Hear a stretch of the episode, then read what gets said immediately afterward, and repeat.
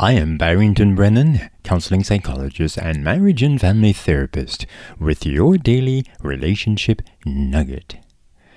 This is part two of the series The Relationship Between Mental Health and Resilience in Marriage and Family. And I ended last time with a quotation uh, from Mortel I would like to share again with you. True love is not about compatibility, it's about making a core connection. The challenge is to see past the externalities to the soul of the matter.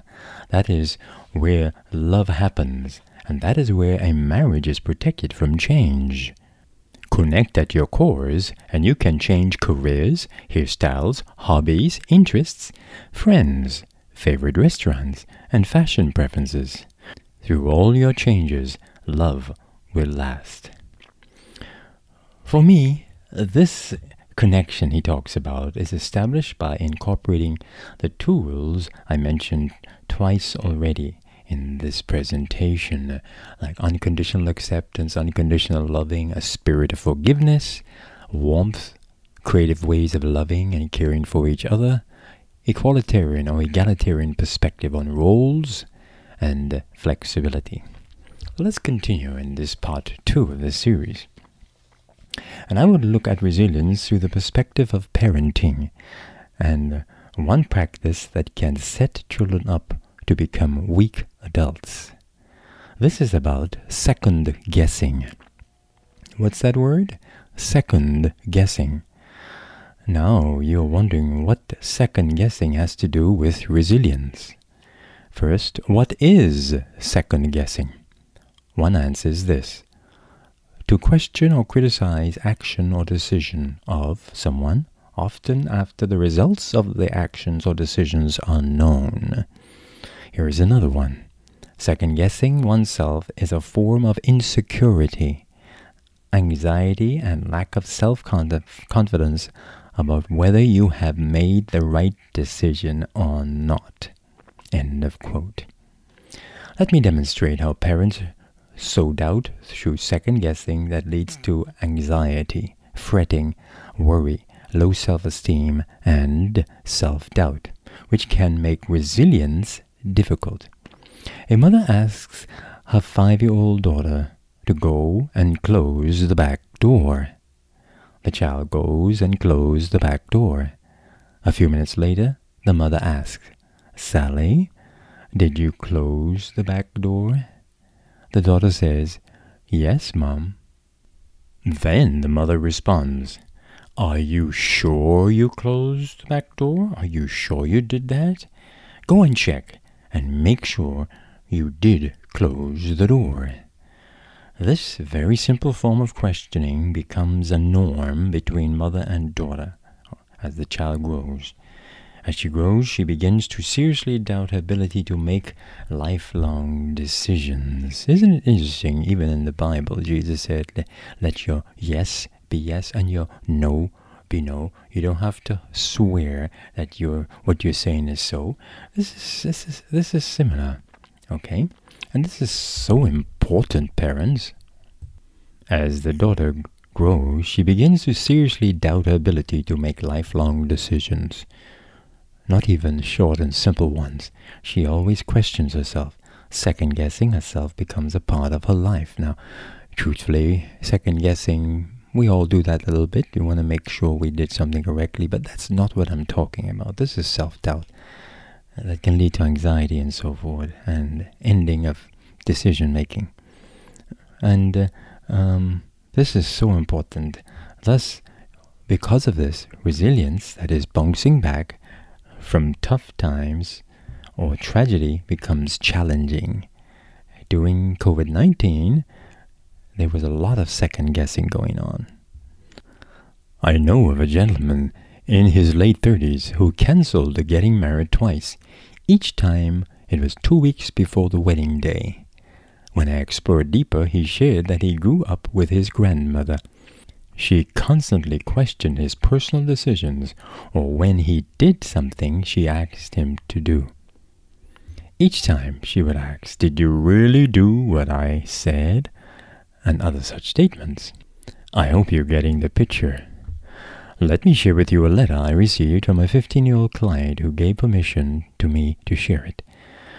She came to counseling because she had uh, years of anxiety, yeah, this 15 year old, and needed to deal with it. She's brilliant and doing well in school. When examined closely, it became clear that from a young age her mother also taught her to doubt her actions and decisions, especially in certain areas of her lives.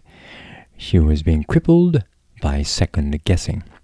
Today, at age 15, each time she has to do something, especially in front of the school or her class, she doubts her ability to do so. And she would push through whatever she had to do. Uh, she had to restrain herself from showing anxiety in front of a classmate. After doing the task, she would run to the bathroom to quiet her anxiety. Nobody in the class or the school knows about what she is going through. Here are a few paragraphs from the letter she gave me. Today was the day I found out how abnormal it is for people to feel so numb.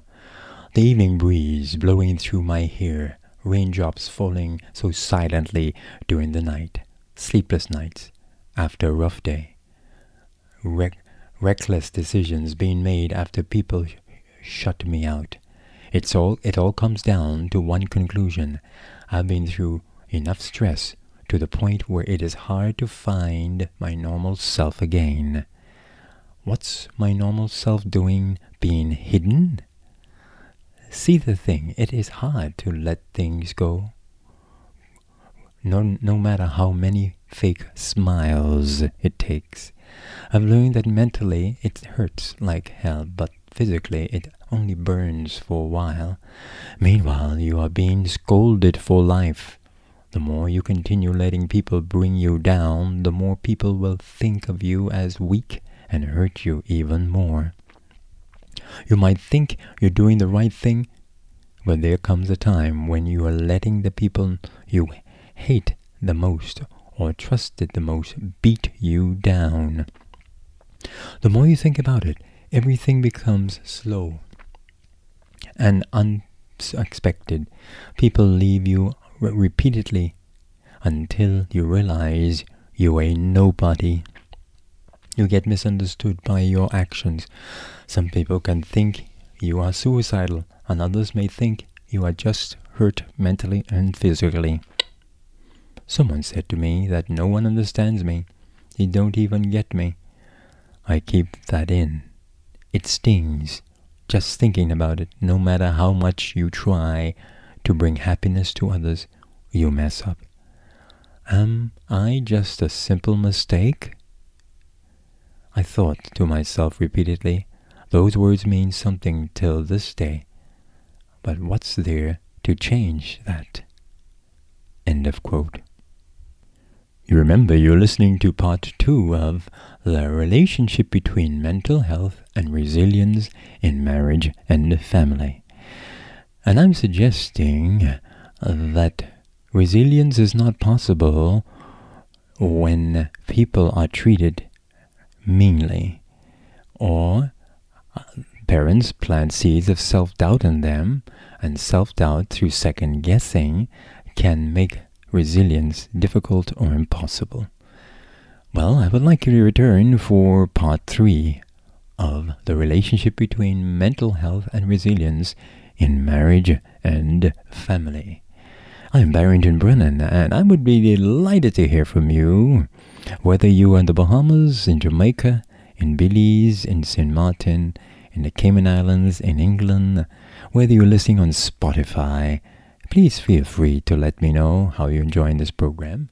You can text me at 242 477 4002 or email me at info at soencouragement.org. You have been listening to your daily relationship nugget.